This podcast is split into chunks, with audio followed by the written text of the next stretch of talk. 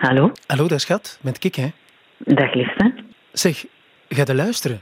Ha, je weet hoe graag dat ik naar je luister, hè? Zeg maar, stel dat je zelf één moment mocht kiezen in je leven. Ik vind het moeilijk. Maar ehm, ja, de momenten die voor mij het belangrijkste zijn, dat zijn de momenten waarin dat je mensen ontmoet.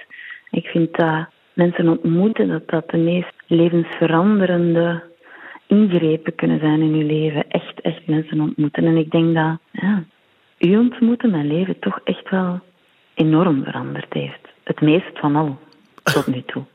Oei. Hm.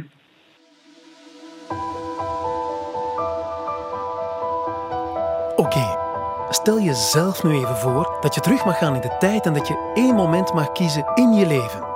Zou je dan een andere keuze maken of juist niet? Ik ben Peter van de Veire en ik heb een zandloper.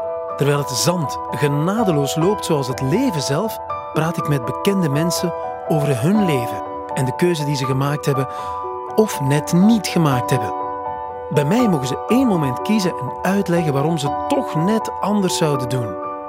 Of net niet. De zandloper. Denk er zelf ook maar even over na. En luister binnenkort. Het is de moeite.